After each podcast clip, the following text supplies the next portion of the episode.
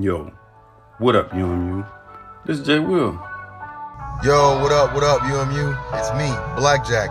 What's up, UMU? You already know it's your girl Key. And welcome to the Hot Wash. If you want to hear about some fantastic careers, some things that work, some things that didn't work, and some lessons learned so the same errors won't be repeated, then you're in the right place. Every month, we talk to the people that's been there, done that, and willing to share their stories so those same errors won't be repeated.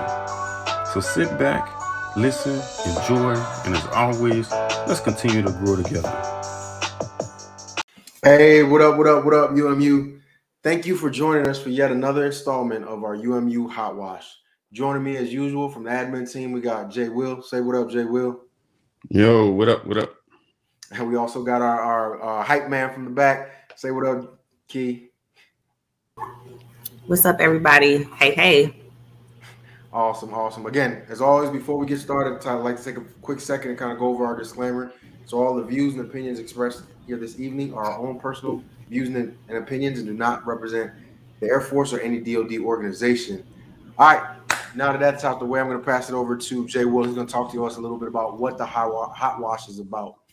All right, y'all. So as always, uh, well, second episode I said as always because this ain't hot topics, it's hot wash. So what we trying to bring to y'all is y'all leaders and take them throughout their careers. So again, this is not meant to be, hey, to somebody that's retiring, let me tell you how it is. It's just somebody who's done a, a large part of their career, um, and then we're gonna take them through the journey of it. We're gonna ask some, tough questions, we have some personal, some professional, and try to dive deep, and maybe they can share some experiences that will help y'all. But with that, as y'all can see, we're using this platform as always, and uh, we can put your comments on the screen. But the only way for us to put the comments on the screen is if you click uh, the link and enable StreamYard to have access to Facebook so we can see your name and give y'all a shout out. Um, but with that, Key, uh, I'm gonna pass it over to you. All right. Find this link. Listen, so we definitely are going to put it down there. It's actually already in there, um, but I definitely will pin it up to the top. Um, so as Jay Will said, we're using StreamYard, and it just gives us a more interactive experience where we can put your comments up there real time. Shout out to McCoy from the admin team and Tony, missing y'all. But as you can see, we can see their name and it doesn't say Facebook user. So once you enable um, StreamYard to be able to just read your name. They're not going to try to take all, all this other information, right? Um, once you do it once on your account, it doesn't matter what device you're on. When you log in, we'll be able to see your name versus Facebook user. So click on the link, make sure that you enable it, and I'm going to post it again down below. Without further ado, we're going to introduce our guest, Jay Will. Dun, dun, dun. hey, y'all. Chief. Hey, so uh, uh, for all of you who don't know, I'm Amy Riley. I am the command chief over at the 621 CRW, uh, otherwise known as the Contingency Response Wing. So we are the Air Force's only bi-coastal wing. We are stationed both at Travis Air Force Base and Joint Base McGuire-Dix Lakehurst. Um, the entire portion of my, or the entire thing, mission set of my of my organization is from anything of building partnership capacity uh, so we send air advisors into both Africa and Latin America to help establish relationships in those countries and teach their um, their military better ways of doing business. Uh, we have an op we have C2 operations that work within our organization, and then the big ask of us is typically the this uh, port opening, um, and we will send teams out from anywhere from as little as seven to as big as 150 to uh, do airfield assessments, um, land aircraft. Uh, most notably, recently, what our teams did was Afghanistan. So the retrograde in Afghanistan back in June, and then uh, again the NEO efforts that took place in Afghanistan just recently. And so we have uh, a, an ability in my organization to get in and out very, very quickly, are very agile, flexible, um, and we give our senior leaders decision making space. So we call ourselves shock absorbers. So as we get into a place till they can figure out what they really, really want there, they send our team in, in there and say they fix it, right? So that's what we do. Uh, I've been in the military for 24 and a half years. Um, medic by trade. I was a first sergeant at Beale Air Force Base for three years. Um, and then, luckily enough, my path has taken me to be a command chief, which has been phenomenal and I love it. I am married to a wonderful man who puts up with a lot of my shenanigans. Uh, he is a retired senior master sergeant, ammo troop, uh, Mr. Mike Riley. And we have uh, three children. So the two older ones, we're getting ready to be uh, grandparents here in November. The oldest is going to be having a baby boy. Uh, our son is a F-16 crew chief, currently stationed at Misawa, and then our nine-year-old little girl, who is actually right now doing what she does almost every night of the week, which is gymnastics. so, than that, that is our life in a nutshell, and and that is me. Um, well, thank you so much, Chief. And one more thing before we get started into this, I almost forgot. So, just like the last time we did our um, hot wash, we had a round of rapid fire. So, of course, this is something new for us. So, we did our rapid fire a little different last time that we want to do, you know, spice it up a little bit now. So, we're going to ask questions from the audience. So, audience, as we're having our conversation with Chief Riley, if you have any questions for her, there's going to be a rapid fire somewhere in the middle somewhere in the end, and Chief is going to have to just answer on the fly. She's not afraid either. She is cut from the same cloth that Chief Weatherspoon is cut from, where she says she is never scared, so she's ready. So go ahead and make sure you guys drop those questions. I'll be the one that um, will be asking them uh, for Chief, and so Chief is going to have to give these quick fire answers. And again, if there's something that needs to be elaborated on, she will do so at a later time. But without further ado, Jay Will. Is yours, sir. Well, I, I, think you heard us in the background, Chief. So we're gonna take you through your career. Yeah. And the thing we're gonna do is we're gonna start off from the beginning. So I want to know a little bit of why the Air Force, like out of the branches, how did it come about that you came in and you chose the Air Force? Mm. So uh, I, I think I, I will start this by telling you that my father uh, was Navy. He did four years, but he was so anti-military, right? Uh, that he I think he smoked marijuana. I think he admitted that to me somewhere later on in my life. But uh, being out on the ship, he literally did not cut his hair because they they could put the ball caps on, right? And somebody got mad at him one day and walked by and flipped his hat, and his hair fell down like on the ship while they were out, right? So my family to say is very not military would be probably an understatement at that point. Of course, my grandfather did, you know, World War II and all that stuff, but that's I didn't really have anything experienced in the military. Um, I was getting ready to graduate high school. I knew I didn't want to go to college. I knew I did not want to stay at home. Uh, a friend of mine was joining the Navy, and then actually a friend of mine and uh, Gloria's, Adriana Rodriguez, she joined the Air Force. She was a, hair, a year ahead of me and she introduced me to her recruiter. And so lo and behold, I signed the paperwork and I left. And that's what I did.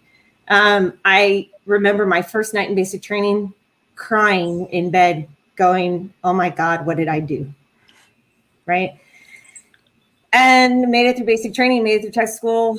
Um, and at one point, I was going to get out. I was I had actually attended bartending school, and I was gonna. My dad had moved to Vegas after I joined the military, so I was going to move to Vegas and uh, be a bartender and probably attempt to go to college, but who knows?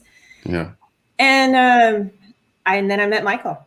So I was 22, met Michael, and I remember talking to him about I was getting ready to separate, and he said, "If you separate, we're not going to make it." My husband, when I he is like bleed blue military, loved the Air Force, and I went, "Oh God," but okay. Yeah and so it just kind of stopped me in my tracks and i ended up reenlisting um, and i never looked back after that. Like i just that was the life that him and i were going to create together and it was because i owe it to him one because i just never i couldn't see my life without him and if i couldn't see my life without him then that the military was going to be a part of it.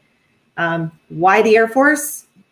Uh, there there's not a reason okay. and introduced me to a recruiter. Like that's why the Air Force. Who knows? Could, could you give us the quick? Uh, how was your job selection? Give us that quick uh, experience for you. Uh, open general. Airmen don't do that one anymore very often. Right. Um, I went in open general, and when I was in basic training, they called me in and up to a room, and they said, "Hey, what do you want to do?" And all I knew was medical logistics because that's what Adriana did. Again, I had zero understanding of, med- of military, right? Open logis- I had medical logistics, and they said okay, and so I had to fill out those things, and I went down the medical line, and I was like, uh, yeah, I don't want to be a med tech. There was this thing called aerospace medical technician, which is what we're all called now. But back when I joined the military, Four Fox was its own career field, and we took care of just the flyers and did all you know that sort side of the house. And the way that, of course, it was written in the job description sounded a lot cooler than what my job ended up being. Hey, they're good. They're good with that job description. yeah, Yeah, man. Creative writing is something that the Air Force uh, is not lacking in. That is for sure. And so, uh, sure enough, that's I filled out that, and they came back and they said, "All right, you're going to go be a four fox," and so that's what I did. No Yeah. Open, good old open general. doubt. Open, John. Oh goodness. Okay, so shout out to Mr. Mike now and Adriana if she's still in. Mhm. Um, thank we definitely want to thank them for getting this precious jewel that we have in front of you. And so now that we know, um, you know, kind of your story of how you came in and how you picked your job, who shaped you, or, or was there a particular event aside from the two that you mentioned that kind of shaped the person that we see right in front of us today? So I would love to give some shout outs to the medical career field, but I, I honestly, unfortunately, I can't. Uh, uh, a little bit, I can. Right? There's always those pieces of your job that help shape you and the people that are around you.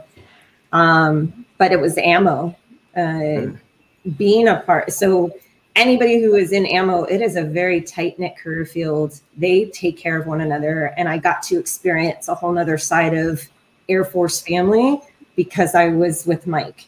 Um, it it really did open my eyes to a family environment. We d- and we did everything together. I mean, when we lived in Vegas, our house was the house. We would go to softball games together. Everybody had the code to get in the garage. Like when people PCSed in, they were all seen or sleeping on our couch at some point in time. We had a group of probably 15 of us that just were together all the time. And so I I owe a lot of connection pieces with um to being with Michael one, but the ammo community that I was involved in. Um, from an from a military perspective, I think my job wise, um, my team when I was at Nellis in the ER. So at uh, what year was that? 2003. The four foxes and the four ends became one career field, right? So we four shaped and we uh, combined. We got rid of four foxes, which they're back now, which just shows goes to show you that the military always goes full circle, right? Circle. And um, Did you say I, narratives? I got an opportunity to go work inside the emergency room, and I never thought taking care of patients was as exhilarating as it was working in that emergency room. I mean, that really did drive home that that care for people, right? It, Right. bedside manner, how we're supposed to do it. I loved it. That was a lot of. That was probably one of my best medical assignments outside of my deployments. Man. How how uh can I expand a little? How did that relationship? Because sometimes people seek it out. How did that relationship and that bond build? I know you had your husband. You said that community, but was it more? Was it kind of organic? Was it kind of like you seeking out? But how did that relationship, like how you said, what shaped you today? How did that come about? Uh, With the outside? military, Well, no, when you was talking about how ammo helped you out and Oh. how that family and stuff, like how how organic did it feel, or or was it kind of like uh kind kind of a stepping stones, or could you take me a little bit through that? Um, honestly, yeah. I mean, they all played softball together. It, Mm. it, and uh, I wish more people were in the communities doing intramural sports. I mean, I played volleyball. Um, so my first duty station was Los Angeles, Okay. and um,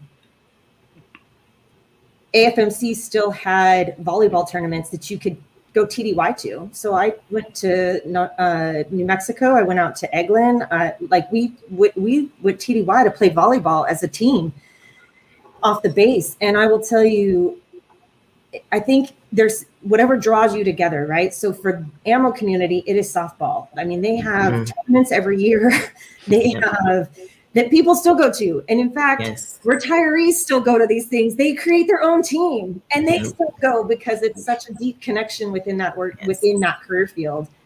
But I think it's just when you do something outside of work, when yes. you pull people together outside of work, you build a family relationship with them that goes beyond the uniform. And when you can get beyond the uniform, that's that is where you make your money at taking care of one another.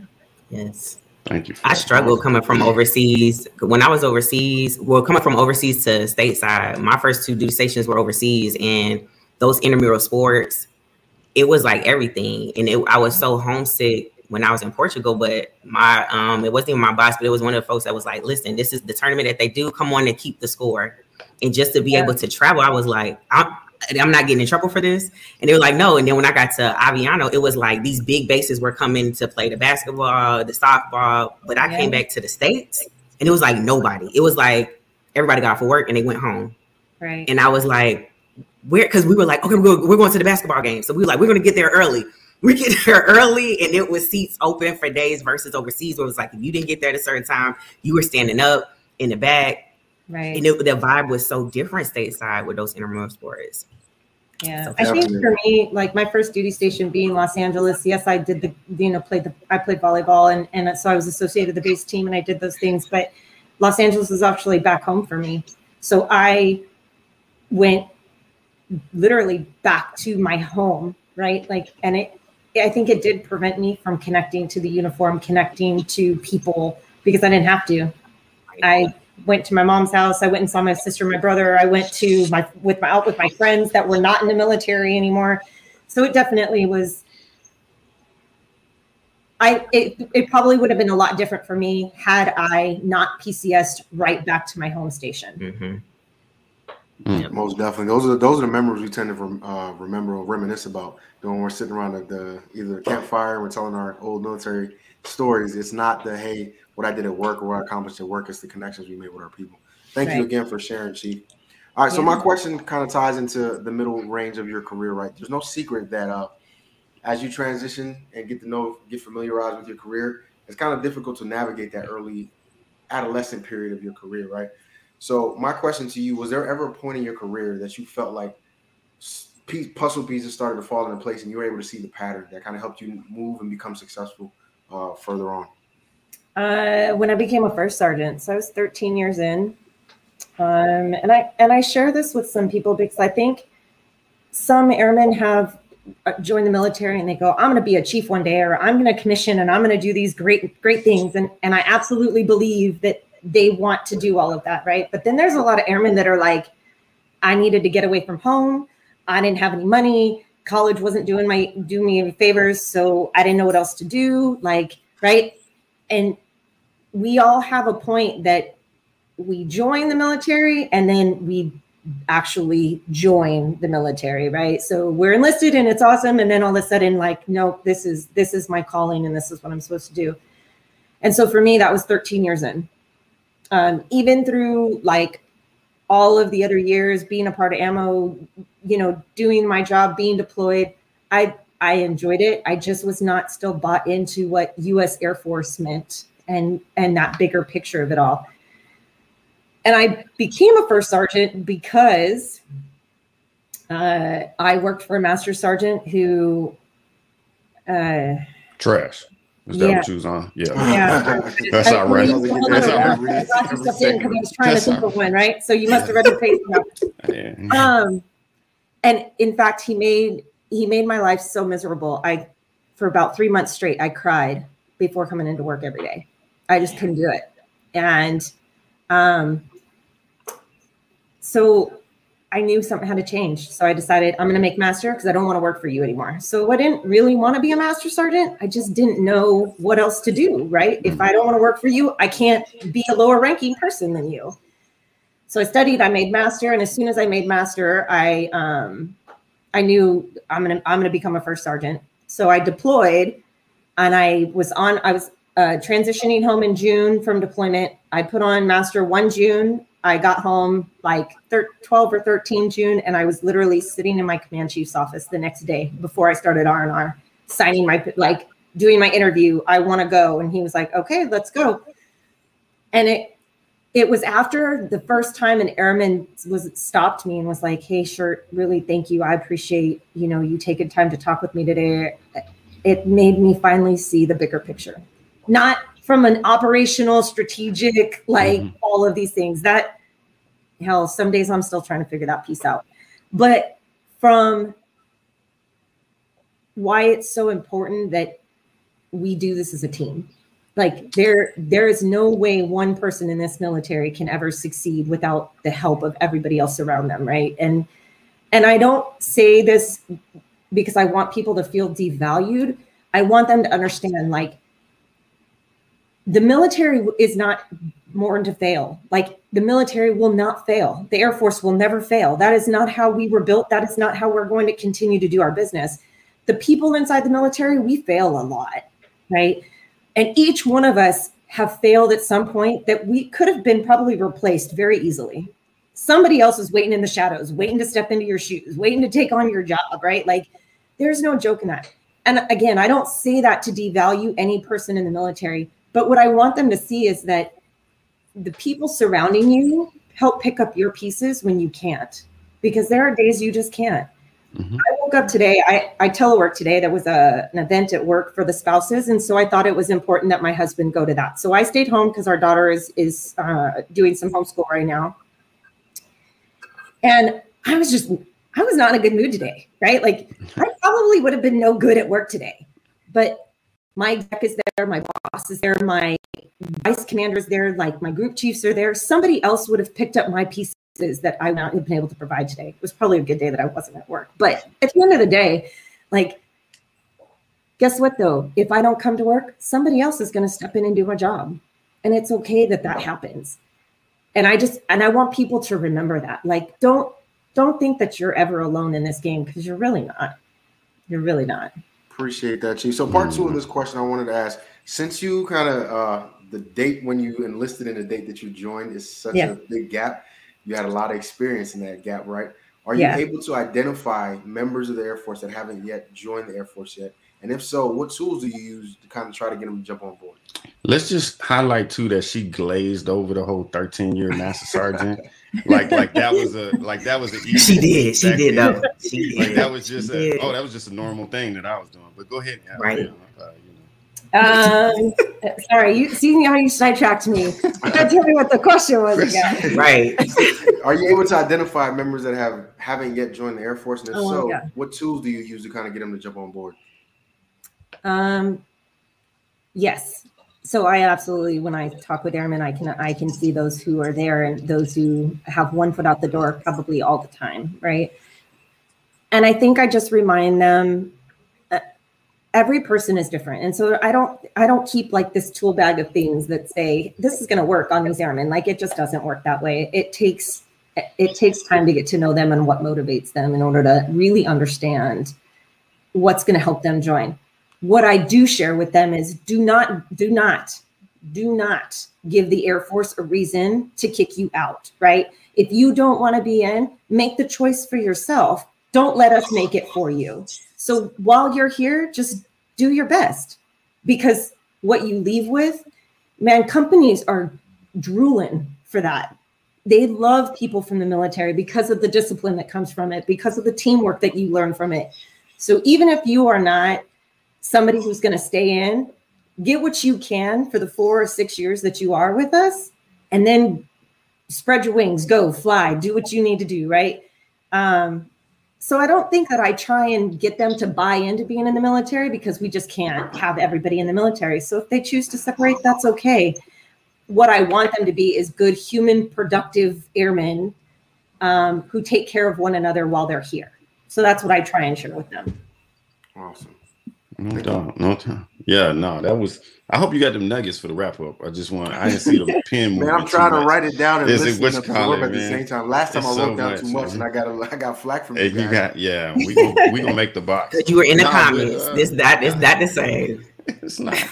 But um, so what I have for you, kind of going, I, I want to go in a different direction though, um, because we did talk a lot of positive. So we talked uh about the relationships, we talked about how you build stuff, we talked about how you uh, are with the airmen. I mean, like everything. But at some point during your career as well, you look back and you say, Man, I really wish I wouldn't have done that. Like mm-hmm. this isn't this wasn't the move, even if it had a good uh, result or whatever. Like this, this wasn't that. Can you share one of those, uh, or or give us some of the background? Maybe one of those regrets you had in your career.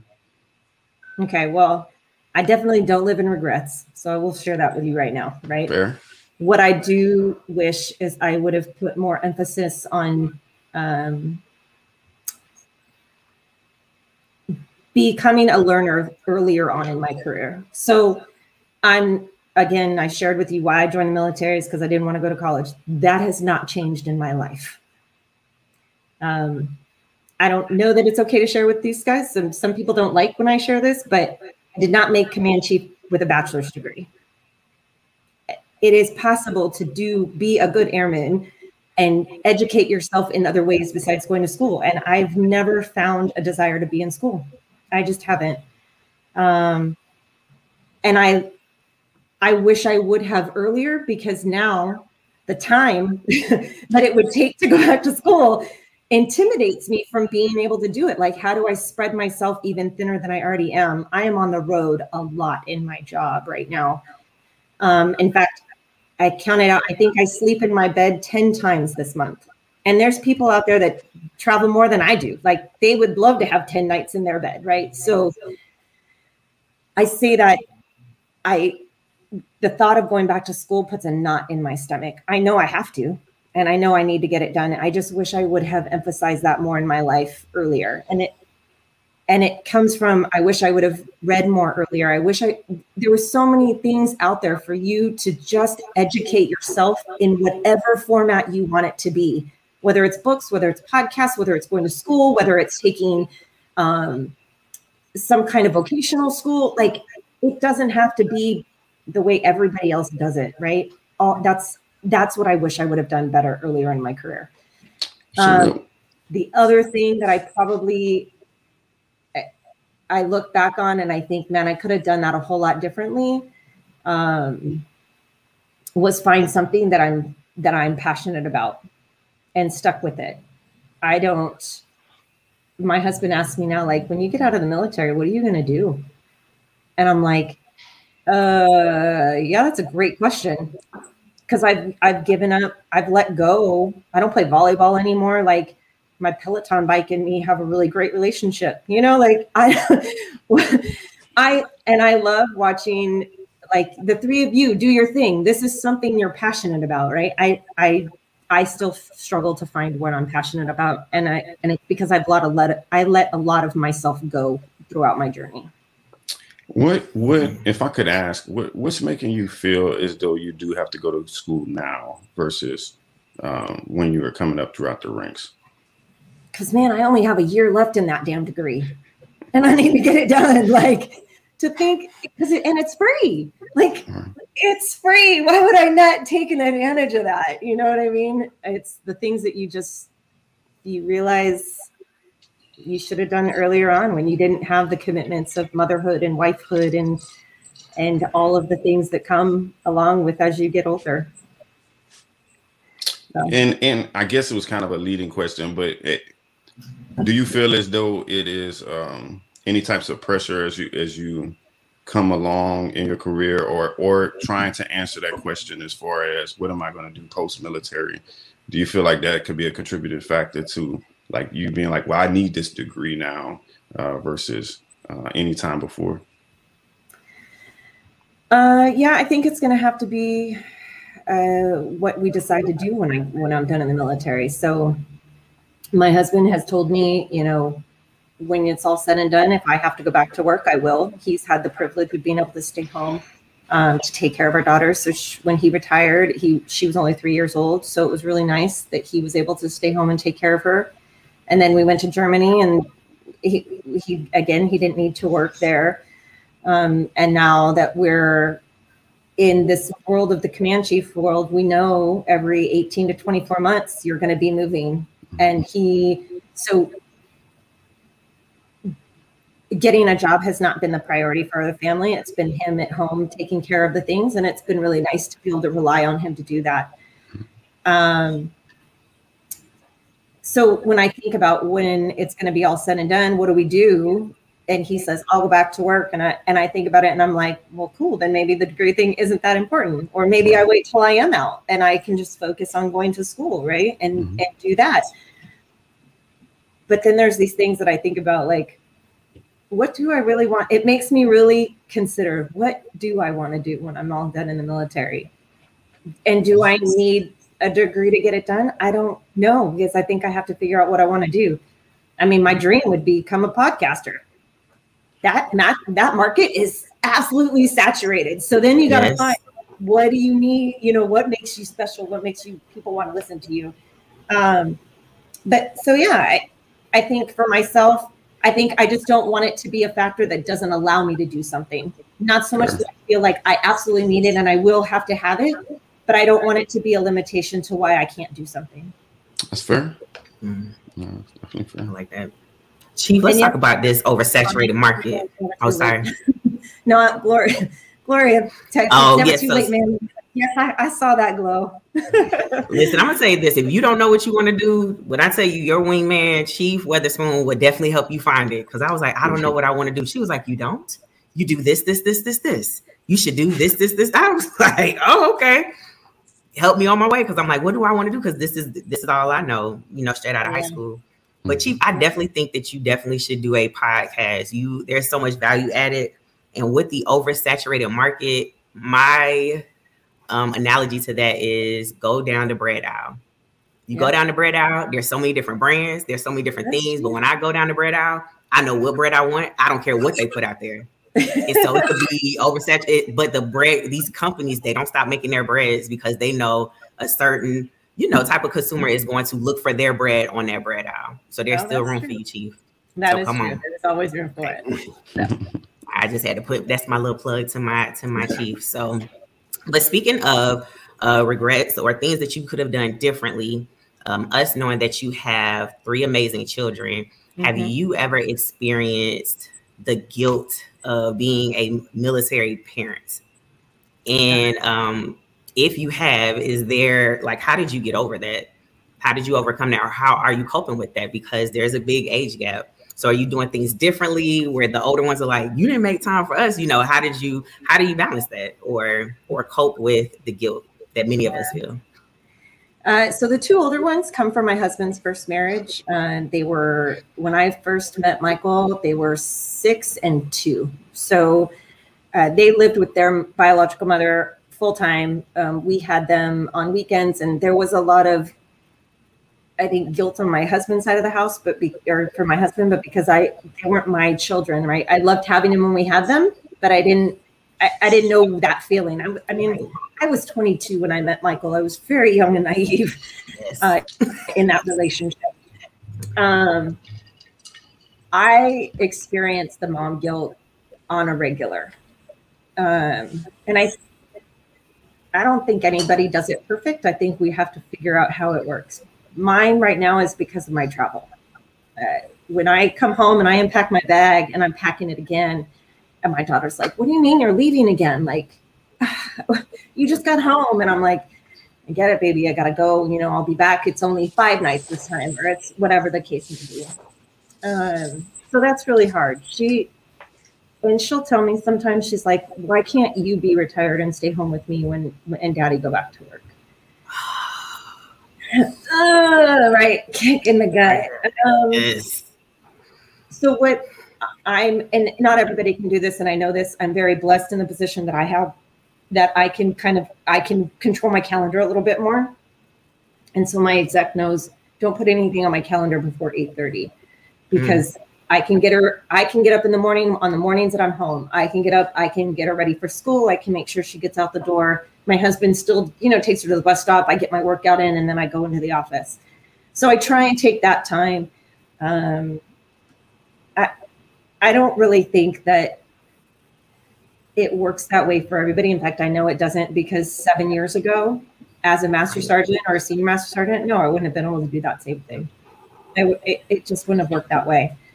I think you have to understand quality over quantity. Yes. You have to really emphasize the moments you have together and and be present in those moments. And that way your child, even when you can't always be there, knows when you are there, you are 100% theirs. Yes.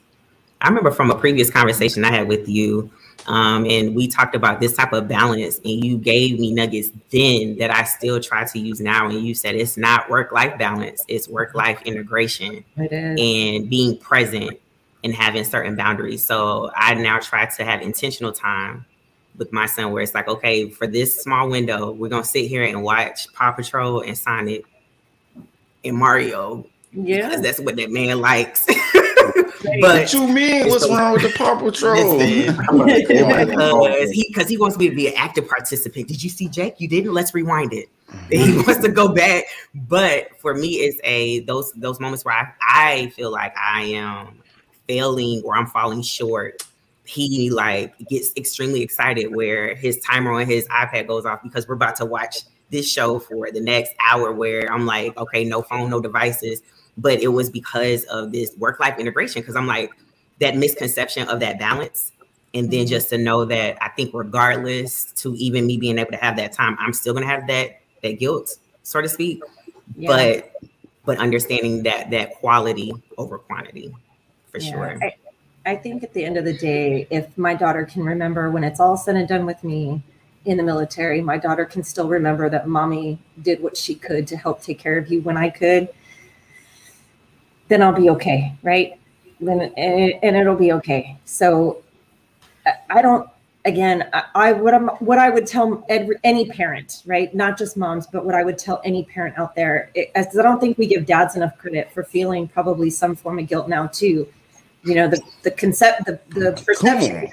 you know, 10 20 years ago the wife was at home taking care of the kids and the man just was you know that our system is kind of built in that pers- in that kind of thought process.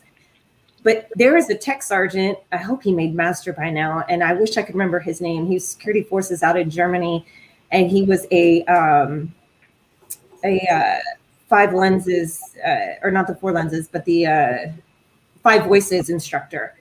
Mm-hmm. And his story is he is a single parent with three children under the age of double digits, right? And so they have and he doesn't go into where mom is, and that's fine. But like they have Wash It Wednesday, where each of the kids grab their own laundry basket and they all have to go do their own laundry, right? Like he's a security forces dude. He was a PME instructor. He's a single dad. Like his story. I don't think we give men enough credit these days either. That there is a ton of probably guilt about whether he, they're a good husband, and because all we ever talk about is, are you a good wife? Are you a good mom? Do you come to work? Do you do all these things, right? Like we all have our things. Man, we all have our things in the bags that we just got to go through. Man, make sure you write that down for the. I want that one. Because uh, he has this GQ pro, so I'm hoping he's writing down these uh, nuggets. Bro, I can't understand when was like y'all. Like I write down, it's either I write too much, I don't write enough. It's either I talk too much. It's the, it's the ones you got to write down. Right. You know right. That's all. That's yeah, all. Shout, saying, shout out to the dads. I'm gonna write that down. Shout, shout out to the right, dads. Well, we don't have a lot of questions that's actual chat box, but I have some pre questions up here. I'm ready. I'm ready for these rapid fire. You ready for these rapid fire questions? She's right, ready for these go. rapid fire questions. Let's go. Look, all right, Chief. Are you left-handed or right-handed? Right-handed. What was your worst base? Mm, I don't have a worst base. Mm-mm. I have bad experiences right. at a base. Uh, I don't have a worst base.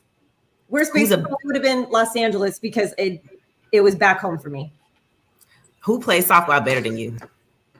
I don't play softball, so everybody else who does play volleyball. volleyball. Who plays volleyball better than you? The Olympians do, man. right.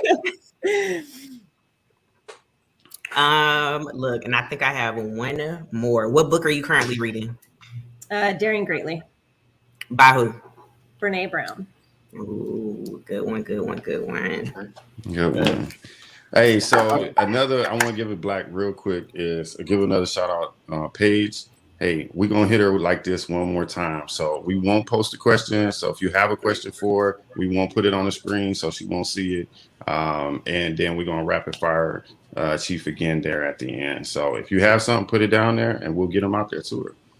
Yes. Really, uh, Key, you had to put that comment up there. was that Jay? Will? I absolutely did. Go ahead and read I that out loud, Jay. Will. I, can't, I, can't win for losing with y'all. With friends like y'all, who needs enemies? All right. all right. So moving on, Chief. Um, we all heard the analogy "never burn bridges," right? Mm-hmm. So my question is a bridge-related question to you: Is there okay. ever a bridge in your career that you felt like you burned and you wish that you can go back and redo? Uh, uh, no, there's never a bridge that I burned. I learned that really early on in my career because um, I watched an airman. Uh, it goes along the same lines of don't don't close the doors before they're closed on you, right? Like keep all your doors open. I had an airman at my first duty station who uh, was a pharmacy technician, and he uh, had the vault for all of the narcotics, and he was taking the narcotics and he was um, selling them up north uh, to a very bad, bad, bad community, and um, ended up getting court-martialed for it. And he was bringing in, he was riding in a truck, and he was getting wheels for it and putting a system in it, and like all of these things that an A1C with brand new mar- or married with a brand new baby on the way should not be doing, right? And so, uh, watching him kind of go through that whole process, understanding that when you burn your bridges, i.e., make mistakes and don't try and do the best you can to fix them or apologize for them, not that he could have ever gotten out of that one particularly, um, you can't come back from that. Those relationships that you cultivate throughout your entire career, you have no idea where you're going to run into that person again long term right? So, as an airman or a staff sergeant, I am a medic taking care of some flyer who ends up being my wing commander one day. If I'm a jerk to that person, like, I don't know that you can ever make up for that first impression. And so, all I will say is, is you really have to understand that it's not always about first impressions, but it is about a lasting impression with that person. And so if you can understand that you don't un- you may not know what their bad day is what's triggering them you're triggering them you don't think that you are whatever this scenario may be um, take a step back and take a breath first before you respond because emotional responses will completely uh, undermine anything that you're ever trying to do the rest of your career Thank you, Chief, for answer, answering that. Um, I just want to say the last time I asked this question, the response I got was from like, well, thin line between love and hate when Angela Bassett burned the car was walking Don't say her name. That because that and look, that's one of Chief Riley's close friends who has been look, in the in the comments. Like them bridges deserve to be burned, burned in the village. Too. I was like, in the village. but but in the same, I, we gotta ask though, in the same respect, um, was there a bridge you wish you did burn? Mm-hmm. And I know you said that I would never burn a bridge, I'll never burn a bridge, but there mm-hmm. had to be a moment that you were like, hey, I should have let this go. So maybe burning a bridge is the wrong terminology, but you should you look back and you're like, man, I, I really shouldn't have associated with this anymore. It, it was just bringing me down. Uh, I wish I could have burned the bridge with that master sergeant that made me cry. Right? Like I, I still remember standing in my bathroom, looking at my husband getting ready for work one day and going, I can't do this anymore. It was the one time in my career that I thought, I'm not going to make it in the military. I got to get out. Like, I don't know what I'm going to do, but I can't do this.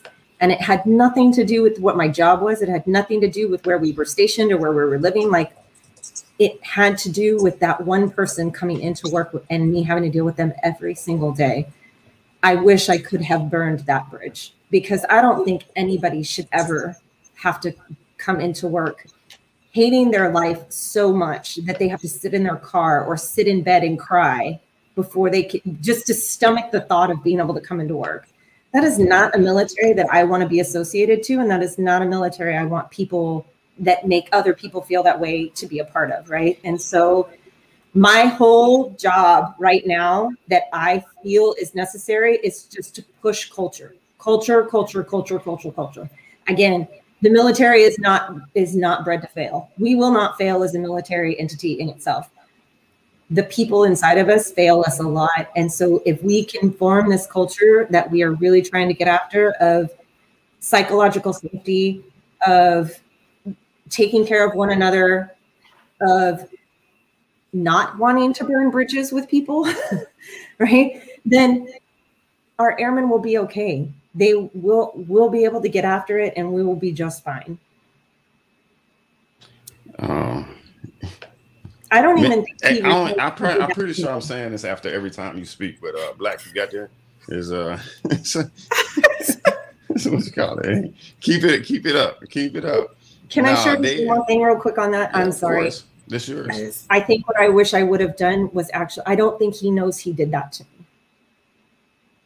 Yeah. We talk a lot about open and honest, hard conversations, transparency, um, feedback. I never had the ability or the strength to tell him that, and I, I wish I would have done that. There you go. I appreciate that. I definitely.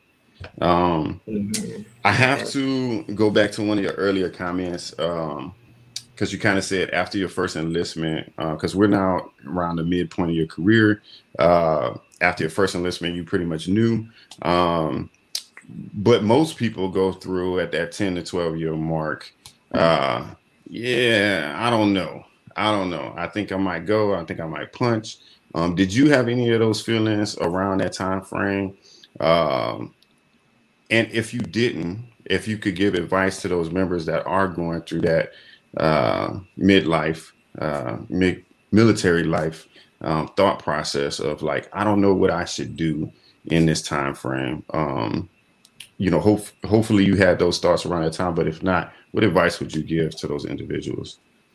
Um, I I did, and I thought it I think for me, it was because I just didn't feel productive, right? So I think that those that are not questioning themselves are living in one of two ways. Either they're very cool with the status quo and they're comfortable and nobody's pushing them to do anything. And because they're comfortable in life, then there's no reason to change it up, right?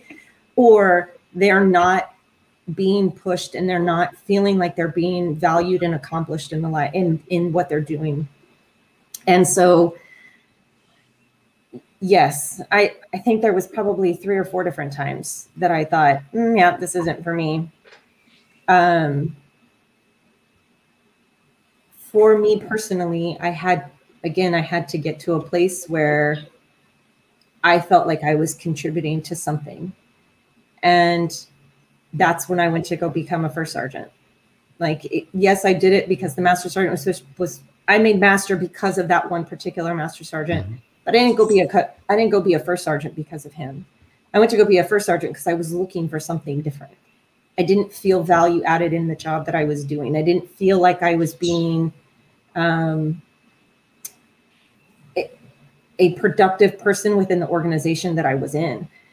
And I didn't know what else to do to add to that. And so I needed to try something different and try something new. And so, what I talk to people about when they're struggling with whether they should stay or get out as I share with them a lot, like you have to think about where you're currently at and where you want your path to be. And so sometimes we feel so emotionally drained because we're not doing anything to put positivity back into our own life. But we feel we don't we can't see that in the moment. We think that it's life that's taking it out of us, but what we're not giving back sometimes is giving back into our life. And so what I try and help when they come to me and they're like, Chief, I don't know if I should reenlist. I don't know what I'm going to do. I, I have them talk out their path. I can't answer that question for them. Mm-hmm. Never can, never will. Because if I tell you what to do and it doesn't work, it's my fault. your life is not my fault. your life is your choices, right? And so what I have them do is I don't answer any questions for them. And and I think this is this becomes a huge portion. We we as human beings really do like to fix people's problems for them. I I really try not to fix their problems. Talk to me about it. What does this path look like if you're going to do this? What does this path look like if you're going to do this? What would you do if you get out? Where would you go? Do you have a stability support system to help you, right? What if you were to stay in? Is there an assignment that you really want? Is there a job that you really want? And once you start getting people to talk, all of a sudden their own mind starts answering their own questions for them. They just didn't have an ability to get it out to think through it. Um, and so I won't tell you to stay in and I won't tell you to get out. What I will ask you is what what are you going to do if you do get out? Like don't become a leech uh, somebody that's going to just suck life out of the society, right? For, be a productive human being and and and still take what we've given you in the military and go make use of it because there's a lot of greatness that you've learned even if you don't see it in that moment. I really like that, Chief. Like yeah.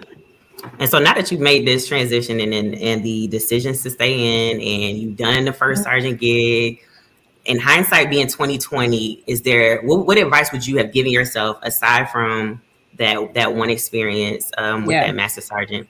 Um, what advice would you have given yourself to be successful or do something different or something else? Uh, does anything else really stick out in your mind? Um, this is what I told my son to stay successful in his career. Surround yourself with the people that of who you want to be like, right? So if you like to work out, but you hang out with a bunch of dudes that like to sit around and play video games, guess what you're going to do? Not go to the gym, right? right? You want an education, but you choose to hang out with the partiers.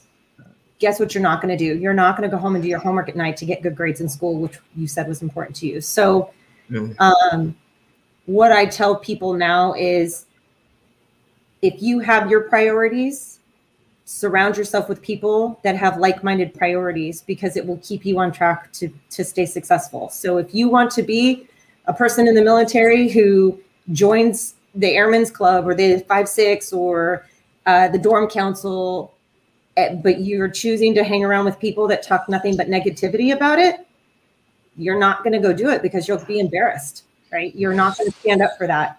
And so I think you find success through the people that you choose to hang out with, one, and you also find success um, as you live in the moment that you're in, not constantly look for what is coming up next for you. And that doesn't mean don't set goals and go after them. But if all you are ever doing is looking for your next promotion, looking for your next job, then you're never fully 100% embraced in what you are currently sitting at right now, trying to be the best version of yourself. Or enjoying where you came from. I mean, right. Yeah. So I'm writing those ones down. Listen, hey. and she just get the pow, pow, but it's like one of those like quiet storms. It's real subtle. Those piercing blue eyes just give you that like real sweet, but she hitting it with the fire. Yeah. Man, okay. Listen. Are we just waiting on him to catch up? We just so, waiting on him to catch up. So we, we can ask a question right now. I got time. We'll, we'll ask a question that Drea. Oh, Drea has a question up here. It's okay. It's okay, Black. Go ahead and and we did. I did. This question was pretty fire. So it know. was. All right. So Chief, this is coming from Drea. Shout out to Drea. She has she's asking you, what has being a command chief opened your eyes to as far as people or the mission? So, as a command chief, thanks, Drea, for the question. Uh, I have now had the opportunity to sit and be a part of more conversations that I really wish we would have shared. I would have heard about so much earlier on, right? So, 2018 was when the NDS was actually pushed out. It was the first time anybody had ever said, Did you realize that there is a document that tells you exactly what we're going to do and how we're going to get after it? And I was like, No, how much easier would it have been had I been able to associate to the military had I known documents like this existed, right? So, what I opening my eyes to the mission and the people are is there are actual really smart people that sit way up top that think about all of this stuff and they put it together kind of simply for some of us to read, right? To keep it pretty simple for us. And so I wish I would have been more understand more aware that there were there was the NDS and and these and these documents that your chief of staff of the Air Force and and that releases and how they all tie together. Our communities back then did not do a good job of talking to airmen about this stuff. Like I don't think I even talked to a command chief until I was as a first sergeant, and that's because they were my functional manager and joined me in our first sergeant meetings, right? So I would have never known these documents existed now I go out and I talk to people about them. Have you re- read Accelerate, Change, or Lose? Do you understand what the action orders are telling you? Have you ever thought, like, why do people keep talking about China so much? Like, where is this stuff coming from? And so, what my my what I have been opened up to is just the all of this greatness that I can share with airmen and it's not so that they can have this strategic outlook on life and and figure out how they're going to fix the, the air force's problems right? Right. But they can't know where we're going if they don't even understand where we currently are.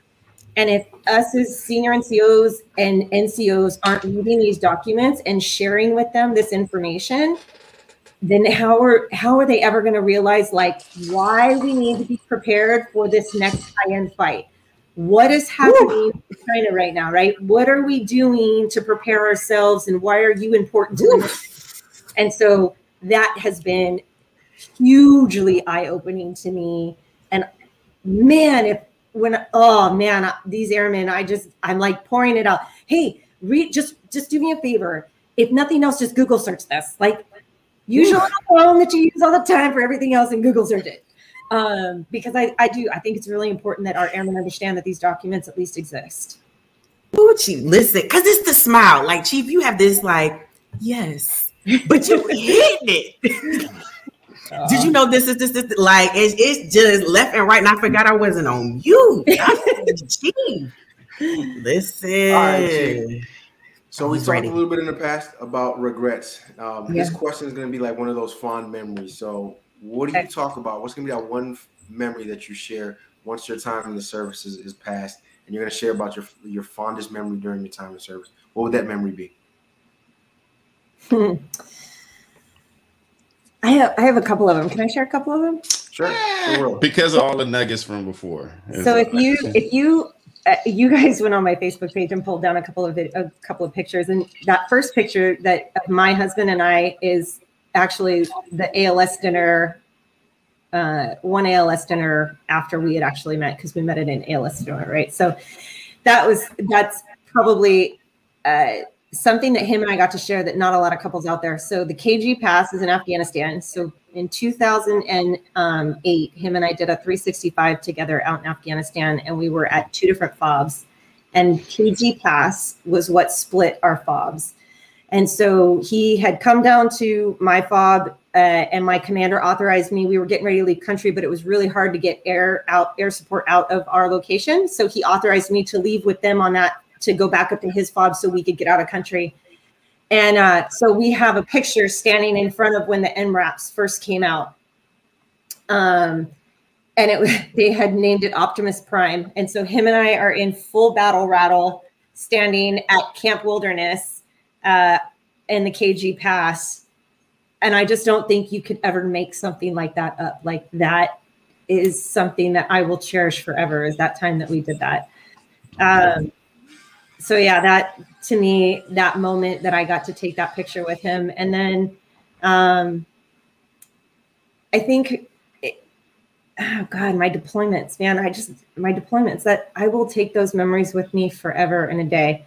Um, but I will say, Chief Bass took away my one thing that I really thought I could change the Air Force with, right? So now you can put your hands in your damn pockets, which could anyway. And only a maintainer has ever been able to tell me, well, because if you trip and you fall, and then you can't put your hand down and you fall, right? Like, what are you going to do? You're going to break your face. And I was like, that's that's like saying you can't walk and chew gum at the same time. Like that's stupid, right?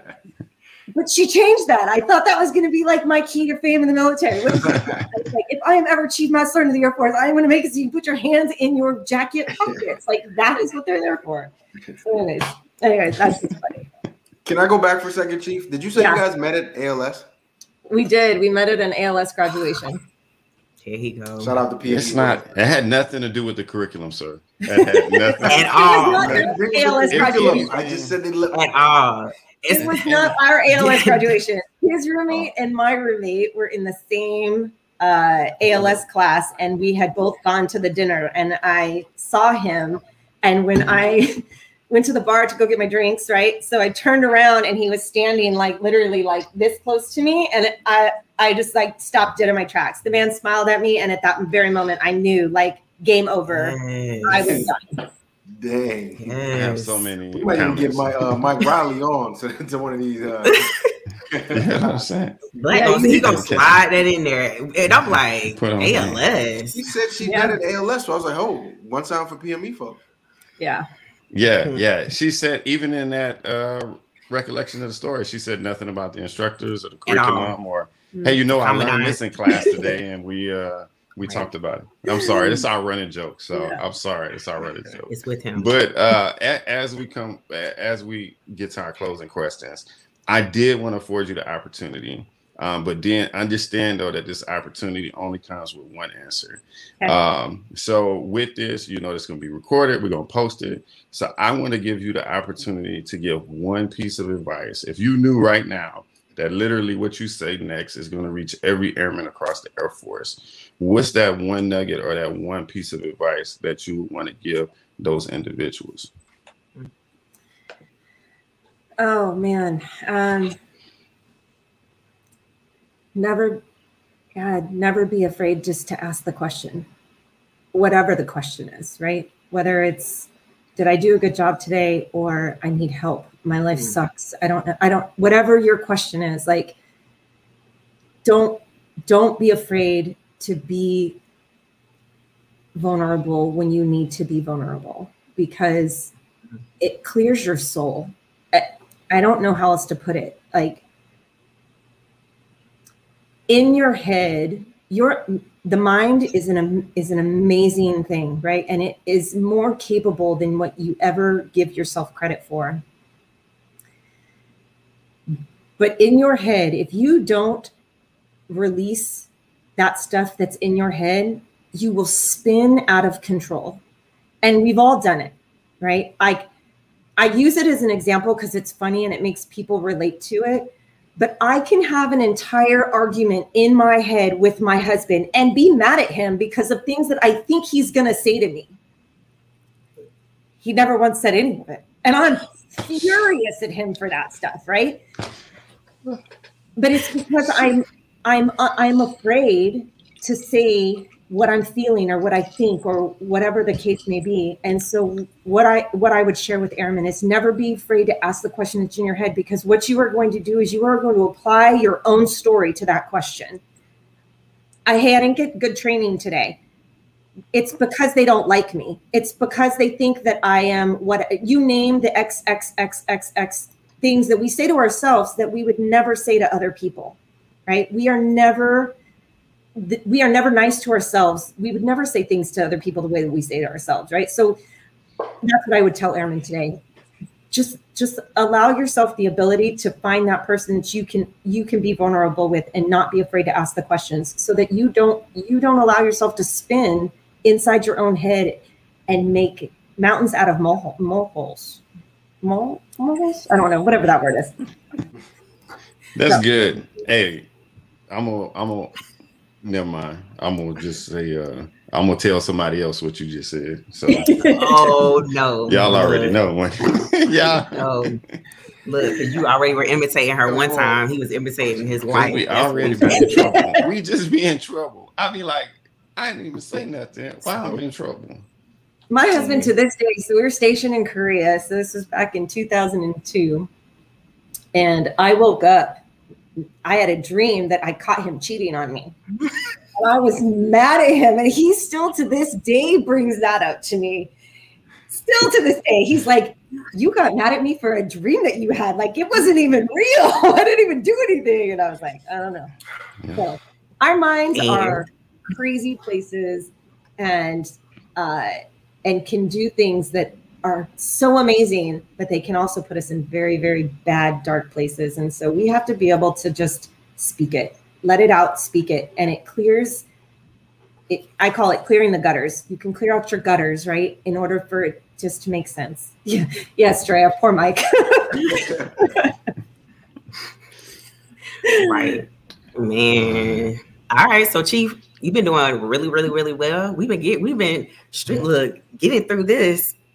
So I have one more serious question okay. um, before we close out our last round of rapid fire questions. Okay. okay. And so um, this question um, I'm going to ask. Uh, it says, as a leader during the racial disparity report and the murder of George Floyd, did you ever experience any discomfort or defensiveness um, when confronted with the information about the racial inequality um, and injustice? And if you did, how did you cope during this time? Yeah. Uh, so I, I have to, one, I have to say thank you to Gloria and Gloria, and then um, Master Sergeant Trevor Hudson. Um, without them in my life, I don't know that I would have been able to really process it. And it sounds like a lame excuse, but it's you don't know what you don't know, and that didn't work, right? Like nobody wanted to hear that answer. What I will say about that though is you don't know what questions to ask when you don't know and you don't understand because you didn't live the life in the shoes of the other person. And so I remember, oh God, it was probably George Floyd really did kick everybody, like it pushed it all over the top. But there were several people that had died earlier on in the year. So, um, and I watched, I watched, I was watching church online, and my pastor had brought on three other pastors. Two of them were black and one was um, Italian, lived in New York, and he talked about uh, they had already talked about being in the community and how tension filled things were getting and how do we love through this stuff right from from a place of god and acceptance and and, and accepting of one another. And i remember thinking like we got to have this conversation and then all of a sudden george floyd died and it went over the top very, very quickly with good reason. And I was doing Facebook Lives already. So we were already in COVID. I had started doing what's called Rise with Riley um, for my medical group folks. And we were talking with the airmen. And I went to Sergeant Hudson and I said, we have to do one based off of this, off of, of George Floyd dying and what's going on right now. And he said, no, no, you cannot do that.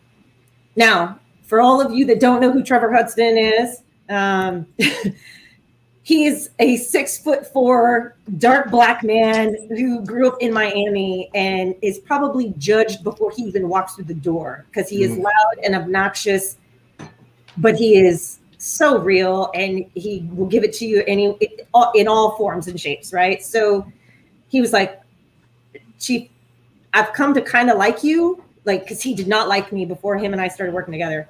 Um, I can't let you get on Facebook and mm. put yourself in a position that people are going to question your motives for this.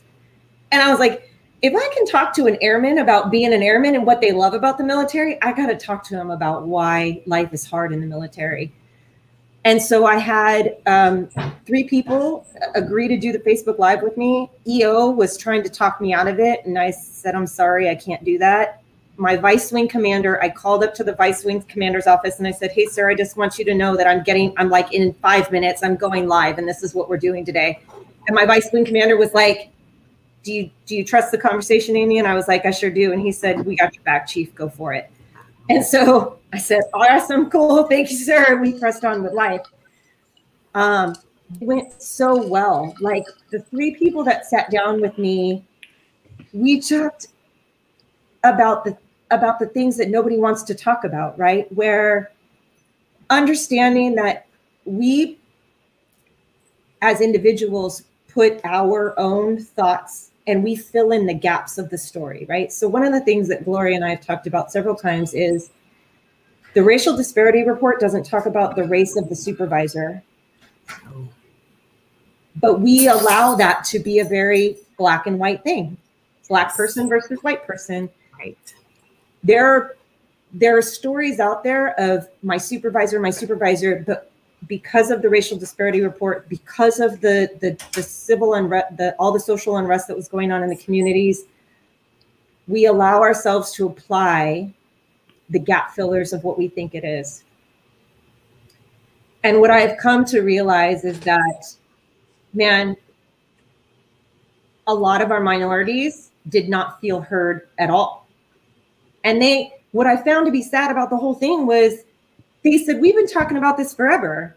And I'm like, Well, what did you want us to like? I don't know what to do to help. Like, I, I don't know, right? And so, talking to Gloria about it, talking to Sergeant Hudson about it, allowing ourselves to be able to be in the space and hear what the other person had to say. I think it just comes naturally that we've all just shut it out because it's so uncomfortable. But I will tell you, I've learned so much greatness from the people around me. Um, I learned that several of my female command chiefs that are black were tired of being looked at at the table like they were supposed to have the answer. Yes. Yes. I learned that when somebody doesn't speak, they're in their inability, their their no words to speak louder than them actually saying something. Yes. And I've also learned from them that when they don't know what to say, they they thought it was better to just sit there and allow themselves to listen to the others around them, but they were being judged for that, right? Right. Mm-hmm. And so what I have taken away from all of that is stop stop assuming, stop play stop filling in the gaps with my own information and stop passing judgment before I understand the other person's perspective and where they're sitting at in that space. Um, I hate that our commanders were put on blast for not saying something, but I hate that they felt that they didn't that they couldn't say anything because they yes. weren't the skin color that was needed yes. to, that needed to be heard. And that and in that perspective in that perspective, man, we drew so many lines for people that it's hard to go back, right? It, we talked about not burning bridges. It's hard to go back and erase those lines that were drawn out. There's a lot of people still hurt and very mistrusting yes. of their leadership mm-hmm. chain of the people uh, that surround them because there are people are are not willing to come to the table and just have a conversation or i'm afraid to ask you yes yeah you know what i mean like yes. where did you grow up because right. i'm gonna i don't want to assume anymore right. i don't want to assume anymore and that i think just comes with life lessons learned Thanks. And I just mm. think that every it's, it's one of those where just like every every black person doesn't have the same background or the same experience and right. to not assume that um, but it also takes work on both sides where both guards have to be down i was very disappointed that a lot of um, my leaders at the time did not want to have those conversations but were the first ones to say let's get uncomfortable when we talk about sexual assault we talk about other things that we had a zero tolerance for. And I just remember one of the conversations, it was like maybe the fifth or sixth, where it was a we need the black airmen to come in here in the room and tell their experience. And this is when I first crossed paths with um with Chief Weatherspoon. And I've talked about this on our on our, our page. And it was a I was like, I don't want to do this. Why do I have to tell these leaders my experience to for them to just care? or just to to to just be open to certain conversations. I'm trying to process this yeah. because it was like at the same time, my son was being told that he was going to be killed by cops, and he was four, like four going on five. So as I'm trying to process it, it was a well, let's talk about your hurts and trauma. I'm like, why do I have to tell these leaders how to talk to me? I don't have to tell them how to handle me as a woman, you know, in other different facets and scenarios. And I was like, man, to not say anything, I think sometimes it's worse. Because even if you say i don't know what to say that that vulnerability allows us to be connected where i'm like man okay. So you're just not being quiet because because then when you're when you don't say anything you leave it up for individuals to draw their own conclusions um in a way versus like letting your voice be heard yeah. and i just i commend leaders like you and i've seen general webb and um general goldfein having those critical conversations um, at such a pivotal time where a lot of um, certain leaders just they shunned away from that. So yeah. I definitely wanted to get your perspective on that. Yeah, I told my airmen, you know, I'm not going to say the right things because it is my you you want me to talk, so I'm willing to ha- sit down and have a conversation, and I may say something that you don't like or that you don't agree with. Um, please come find me and talk to me about it if you don't want to say that have that conversation in this room with these other individuals right like i would rather us sit down because i've said something that's offended you or i you don't agree with and us try and hear each other's perspectives because in an hour time frame you can't give all the detail and all the background information or whatnot but my goal is never to offend you or to um, to make you feel like I I'm not I'm not willing to not have another conversation with you in some way, shape, or fashion, right? So I always let people know like look, I may not all say it up right here, and you want you for whatever reason you want us to stand up here and be as honest and open as we can, but you're not. If you're going to judge me for that, be willing to come back and have that conversation with me later, and and let me know why, right? And and so I can be better. I can only be as good as you as you help me be. Mm-hmm. So it's, yeah, it's crazy because it, I feel like you can apply that to any scenario, right? It's like you want me to do something, I do it, and then you judge me for it, and um, uh, and then it's unfortunate. So, but but that advice is definitely like, hey, just come back to me and talk to me, and then I can explain to you my thought process. I can explain to you how what what I meant. You know, we can we can have that conversation, and I'm open for mm-hmm. that. So, I definitely appreciate that one. Chief Colon Lopez, SEAC, he uh, he said when I was a first sergeant, I listened to him speak at an event, and he said, "You deserve what you tolerate." Mm. That sat with me. I still use that to this day. That has sat with me since the day I heard it, and it can apply to any relationship that you are in. Your friends, your family, your spouse, your children, your airmen, your supervisor, your leadership chain, whoever it is. Like, shame on you for doing it. I get it but shame on me for not being able to know what my value is at the table either right? And and so you deserve what you tolerate. And i think that the the world has spoken very loud and clear on what they are no longer willing to tolerate. Mm-hmm. Thanks. Thanks. thank you. Thank you chief for for opening up to us. Yeah. Yes. All right. We got this last round of rapid questions rapid fire questions. But okay. All right chief you ready all right, let's go. Look, I gotta have some theme music. It's gotta be like something like that. All right, I'm pretty Chief. sure suspenders can give you. I know. Boom, boom, boom. Mm-hmm. All right, snap, Chief. Snap, so, snap. what is your biggest pet peeve since being a command chief?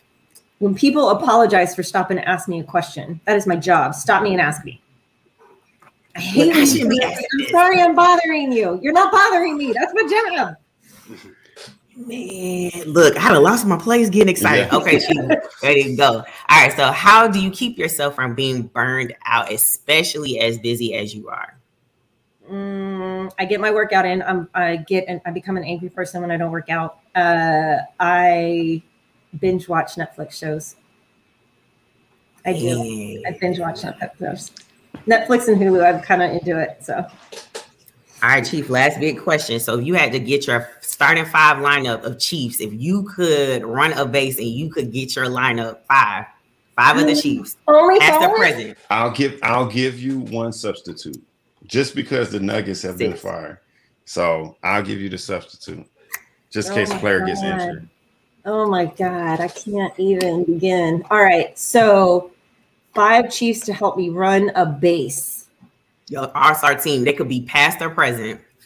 Oh well, you know so I got six. He's I, six. Okay, so Chief, Chief Witherspoon, even retired, man, I gotta have her to help me run a base because nobody does it better than she does it. Um, right. I would say Becky Bateman down at Charleston Air Force Base now. I think she is a phenomenal human being and chief. She is spot on.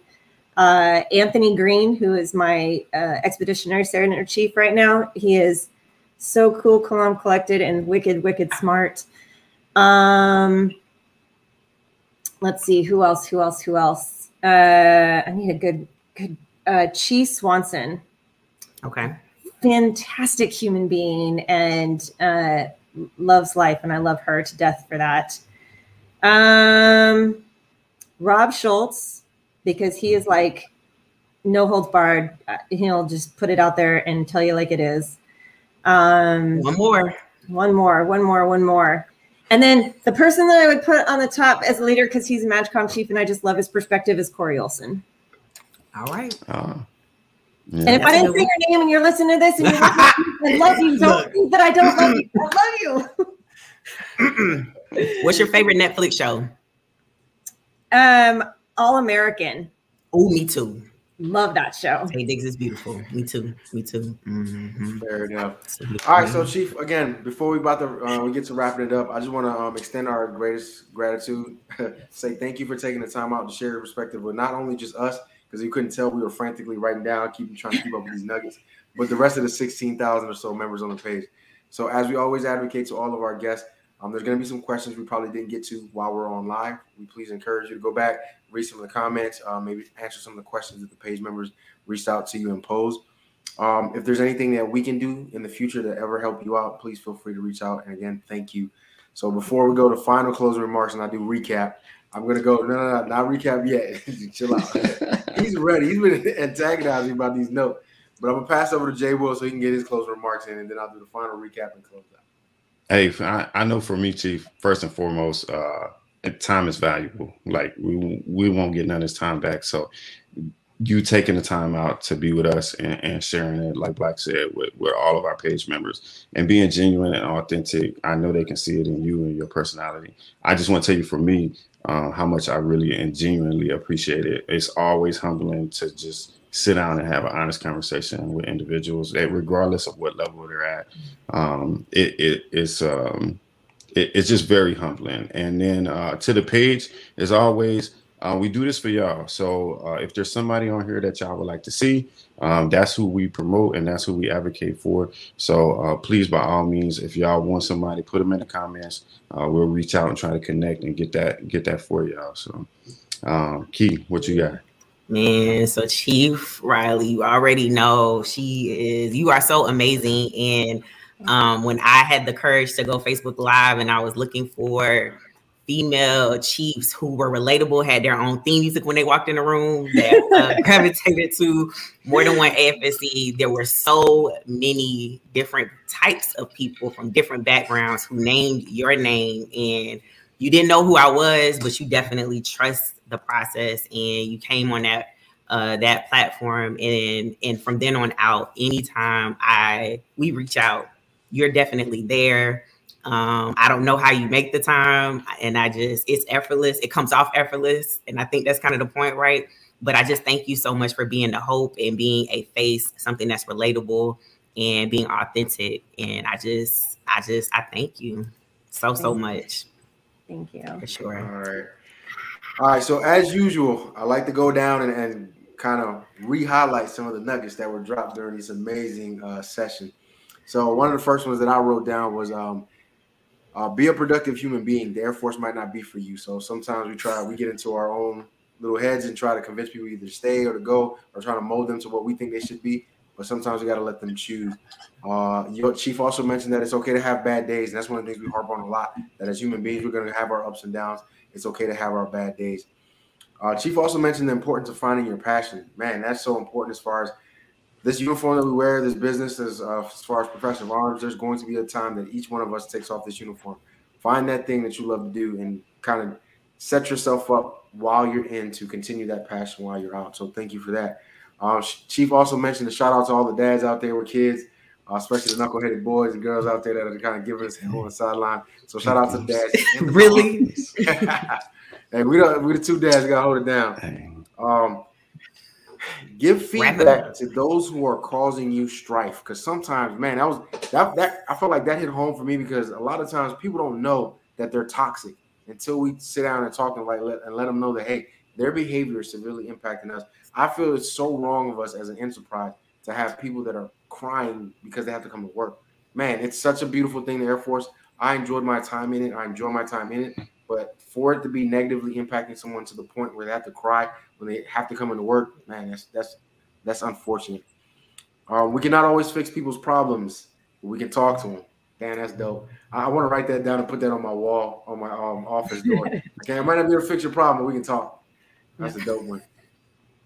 And, and the last few kind of uh, talk a little bit about your team. She said to surround yourself that with people that you want to emulate. You mm-hmm. find your success in the people you surround yourself with. Man, that's dope. That's kind of like the premise of UMU on the low. So thank you for that, Chief. if you're always looking for the next thing, you will always you will miss the now. So if you get caught up in trying to go for the next promotion, the next uh, position, you're gonna miss the now. Yes, Drea, I was gonna get to that. You deserve what you tolerate. She won't let me right. live. But that's a, that's a dope one too, and uh, and that's for all aspects, not just of the environment that we tolerate, but the behaviors we tolerate from people, and ourselves as well. Right. So we deserve what we tolerate from ourselves. Um, and the last one, um, Airman, you can't know where we're going if you don't know where we're at. So I want to say I want to take this nugget and wrap it up and shoot it out there to my senior NCO. So if you're a senior NCO listening to this, this is important to us because a lot of times we lose track of how to articulate our role in the mission as an enterprise to those that we work with. So we can't know where we're going if we don't know where we're at. So it's our job literally to get into the NDS, to read these papers that these senior leaders put out so we can articulate that to those people we lead. And that's the final wrap up for me. So again, UMU, thank you for tuning in. Chief, thank you for your time. And admin, as always, thank you for all you do in the background. Uh, Chief, do you want to leave us with anything, man, before we sign on off? Uh, what I just, I really have to say thank you for asking me to be a part of this, man. This, these fill my cup. I love these conversations, um, and I hope that more people are having them because we're just humans. We're just human beings trying to get through the day. Um, I do want to say one thing, CC Thomas. I did see your comment that it was it it was really hard on a lot of the minority people to be asked to do those conversations and lead the conversations because it only continued to um, add to hurt and pain. And you were absolutely correct. Not enough people stepped up that were just willing to learn and ha- and help the conversation along. And so, for those of you that did step up and, and help lead the discussion points, uh, man, I, I give you all my heart in the world and thank you for doing that stuff um, because you guys were processing it on your own as well. And so uh, I don't think anybody knew what they were doing, and we were just trying and and and it was wrong of us to expect that the people of color sitting around us would would tell us how to handle it. And so I'm sorry that you experienced that. Um, man, I love you guys. Thank you guys for doing this. The airmen, air, all airmen, right? All airmen have a space that they can come to to just fill each other's cups up and and it takes people and it takes a lot of work to, for you guys to do that and it takes work out of your own time to do this. You guys are parents your spouses your friends your workers you're doing all the things.